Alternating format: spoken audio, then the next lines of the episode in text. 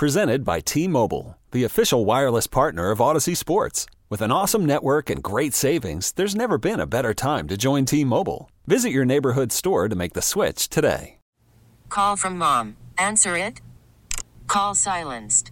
Instacart knows nothing gets between you and the game. That's why they make ordering from your couch easy.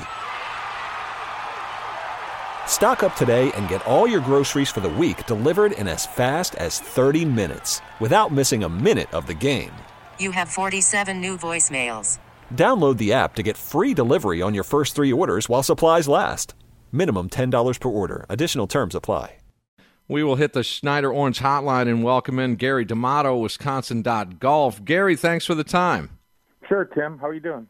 Uh, more, way more important how how you are, but golf getting back on. I was reading some articles a few weeks ago that uh, some of the players uh, from other countries may not be all for this, but uh, give us an update on where the PGA is here. Uh, next week, it looks like uh, there's a tournament uh, going to go on. What's the latest? Yeah, the PGA Tour is starting up after a three month break, basically, with the Charles Schwab Challenge at Colonial yeah, some of the European tour guys are a little hesitant to come over here, and I can understand why. They have to once they come to the United States, they have to quarantine for two weeks. So they already whoever is going to play next week is already here quarantining. Then if they play, oh, say they play two tournaments and they go back to Europe, they have to quarantine for two weeks when they get back to Europe. So, you know, you're talking about coming over to play two tournaments and then spending a month in, you know, isolated in quarantine. So I can understand why why they don't want to uh, play, but but the field is going to be very full, and uh, it's going to have most of the top players in the world in it. So yeah, people are anxious. Yeah. yeah sorry, Joe. I'll, I'll let you follow up here. Let Let me just follow up uh, with that. What's what normally in a normal season would some of the European golfers do? W- would they go back and forth, or do they just stay here for a run of tournaments in the U.S.? Yeah, uh, it, it's about it's a mix. Some guys come come over for a week or two or three and go back to Europe. Although you know the European tour is in big time trouble right now, um, so I have a feeling that some of the European guys are going to come over here and stay here. Now a bunch of them do do stay here. Rory McIlroy, a lot of a lot of guys have homes in Florida and play a, a good percentage of their tournaments on the PGA Tour, but but some do go back and forth, and those are the guys I think that sort of have to make a decision about whether they're going to come over here for a long time or, or continue to try to go back and forth. Yeah, hey Gary, it's Joe. I, I haven't really been following along with what is going on with the European tour because that is a pretty big deal over there. Um, are when are they relaunching again? Has that been? You know, I don't think they've they've uh, set a date for relaunching, and and from what I've read, um, they're uh, they're in trouble financially, and and that's a that brings us to the Ryder Cup. They really need the Ryder Cup to be played this year, um, even though we're not sure if it's going to be played because the the, um, the Ryder Cup pours a lot of money both into the PGA of America and into the European Tour, and the European Tour desperately needs an influx of, ca- of cash right now. Have they been uh, uh most uh, members, tour players? Have they been amenable to a lot of the safety protocols? Has there been any back and forth uh, regarding the safety of the players? No, I think everyone uh, really wants to play, and because of that, I think they really want to adhere to all the guidelines and the social distancing and and uh, whatever the PGA Tour has is putting into effect for tournaments. I think the guys, by and large, are not going to complain about it and adhere to it because um, they want to get back to playing golf right now. I think uh, I, I, think everybody does. everybody, and and the Wisconsin courses. Let's let's bring it back back home here. I think they've done a terrific job. From everything I've read to talking to uh, the golfers in my inner circle, my son is just, he's out, I, I, I want to say, at least three times a week, three or four times a week, just shooting a quick nine here and there. It's it's been a nice a nice job in terms of safety and in terms of opening up. What what are you hearing about the the courses throughout the state? Yeah, the courses I think by and large are doing very well right now um, because you know for the longest time it was one of the few things people could really do um, recreationally, other than you know walk, jog, and bike. Um, so the courses have done well. My my concern, Tim, is that as we get later into the summer here and people's discretionary income starts drying up because so many people have been out of work, uh, lost businesses, and have struggled financially, I hope that the momentum um, continues with golf because it's uh, it's been a good start to the season. You know, once the uh, all the sanctions were lifted, people flocked to golf courses. Yeah, I, I don't know exactly these days. Uh, not being a golfer, I don't know how much uh, it, it is to golf these days. Have the have the courses adjusted a little bit? You know, to get some tee times and and some uh, scheduled uh, scheduled tee times in there. Well, I think you know there was such a demand for golf right away. I don't think they had to do much discounting because people were so eager to play. Good But, for them. You know, having said that, I think you know there's going to be some creative marketing going on as as time goes on here, and and as I said, you know, people start people exhaust maybe their their money on golf and um, you know pull back a little bit. I think you'll see courses uh, market pretty creatively.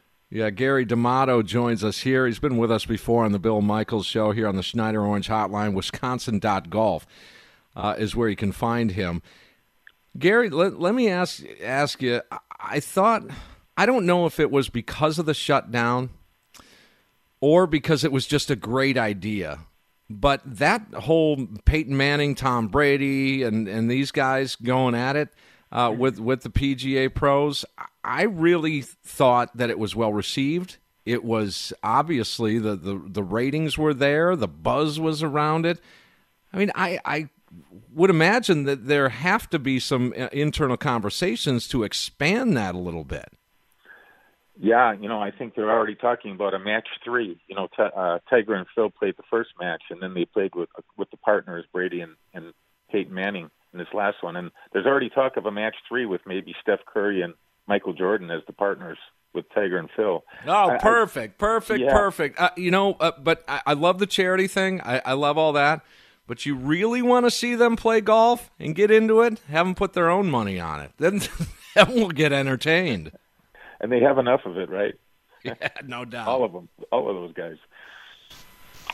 Uh, Gary, it's Joe again. So with I wanted to get your thoughts. Like, what was your favorite part about this second match? Like for me, it was so fascinating listening to Phil Mickelson give all this advice to Tom Brady of how to like putt through the grains and how to chip properly and what the targets were. I think Phil Mickelson would make a great caddy. I don't even know how he communicates with. He just knows what he's doing. Yeah, you know, I thought that was one of the really good parts of the of the match was, you know, um, the guys being mic'd and the mics in the carts. Um, and I think if networks were paying attention, if the networks that carry golf and the Golf Channel and ESPN, I'm sure they were. Um, I, I could see something like that happening on the Champions Tour pretty quickly, where you have uh, mics in the cart and you have players mic'd up. I'm not sure that mo- a lot of players are going to go for being mic'd on the golf course. Um, but for for this thing, I thought it worked great, and and you're right, it was great listening to Phil give all that advice and just his uh, some of his comments and some of the back and forth between the players was really good. Yeah, and and I think based on that, I think that's why you're you're hearing about you know if there's no fans in the stands either for football or or certainly uh, baseball that that the conversation has been started about miking up some of these players. I find it fascinating. You, you know, you watch old. Uh, you know, PGA, uh, the PGA channel runs some old tournaments, and you get a little conversation amongst the caddies and, and the players. And likewise with the NFL, you go back to uh, the Super Bowl with uh, Green Bay and Denver, and, and there's a coach talking to Terrell Davis about how you know you need to get in there, and he's like, I can't see. I mean, all of those things slides that curtain back for these guys. I think that they're missing out unless they don't. Brandon Phillips of the uh, years ago with the Cincinnati Reds was was mic'd up for for a game in Milwaukee's uh, Miller Park, and I, I just think that that is a way to kind of slide that curtain back and provide just this other spin of entertainment. I I think it's a cool thing, and and Joe, I think you're right that the conversation of those PGA players with whoever they're talking to, I think it's awesome. Gary, what do you think? Well, I, I agree with you. I think, as I said, I think the networks uh, were paying attention, and you know, golf has been telecast pretty much the same way for a long time, for decades. They've added some technology with shot tracer and some things, but um, I think it's time to shake up golf a little bit from a from a telecast standpoint, from a broadcast standpoint, and I think um, you know the match showed just what what could possibly be. Now, in a major championship, miking up guys coming down the stretch of the U.S. Open, I don't think that's going to happen. But um, I think there are ways to, uh, you know, to uh, get some more interaction and to get um, people watching the telecast interested in what the pros are doing and saying. Talking with Gary D'Amato of Wisconsin Golf here on the Bill Michaels Show. So I want to go back to the Ryder Cup because uh, Rory McIlroy was talking a couple of weeks ago, and he says, "What's the point of having a Ryder Cup if you don't have the fans?" Ryder Cup here. I mean, Steve Stricker said just the other day that two to three weeks we'll know for sure if the Ryder Cup is going to happen. My whole thought is this, Gary. You can't have a Ryder Cup without the fans. I just think it's better off to postpone it to next year.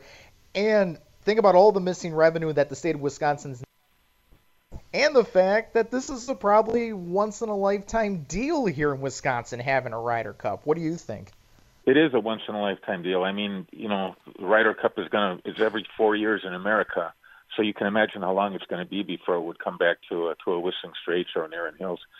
Um, you know, if if they're not going to hold it with, if fans are not going to be a part of the Ryder Cup, I think they have to, in my opinion, they have to wait a year and, and do it next year because it's the fans have become such an important part of that competition with their jeering and cheering and chants and cheers and singing um, it's a re- it's a it's a real advantage for the home team, and it's a disadvantage for the visiting team, and it's something you have to overcome.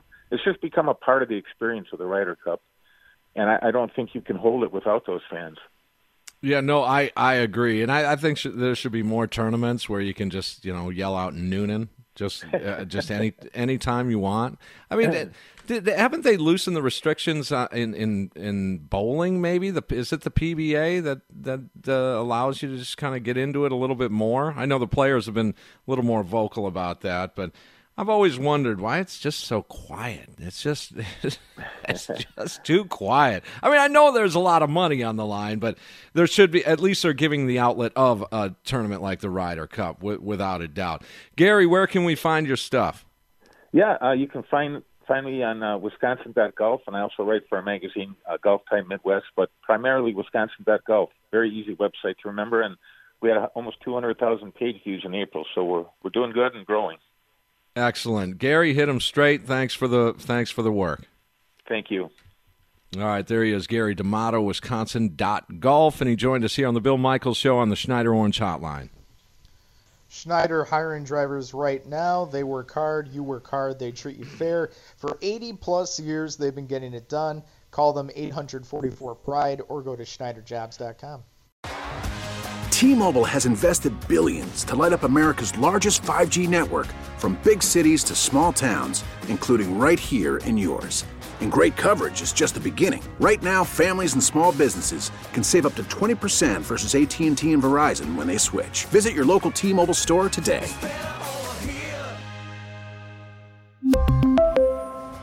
Plan savings with 3 lines of T-Mobile Essentials versus comparable available plans. Plan features and taxes and fees may vary.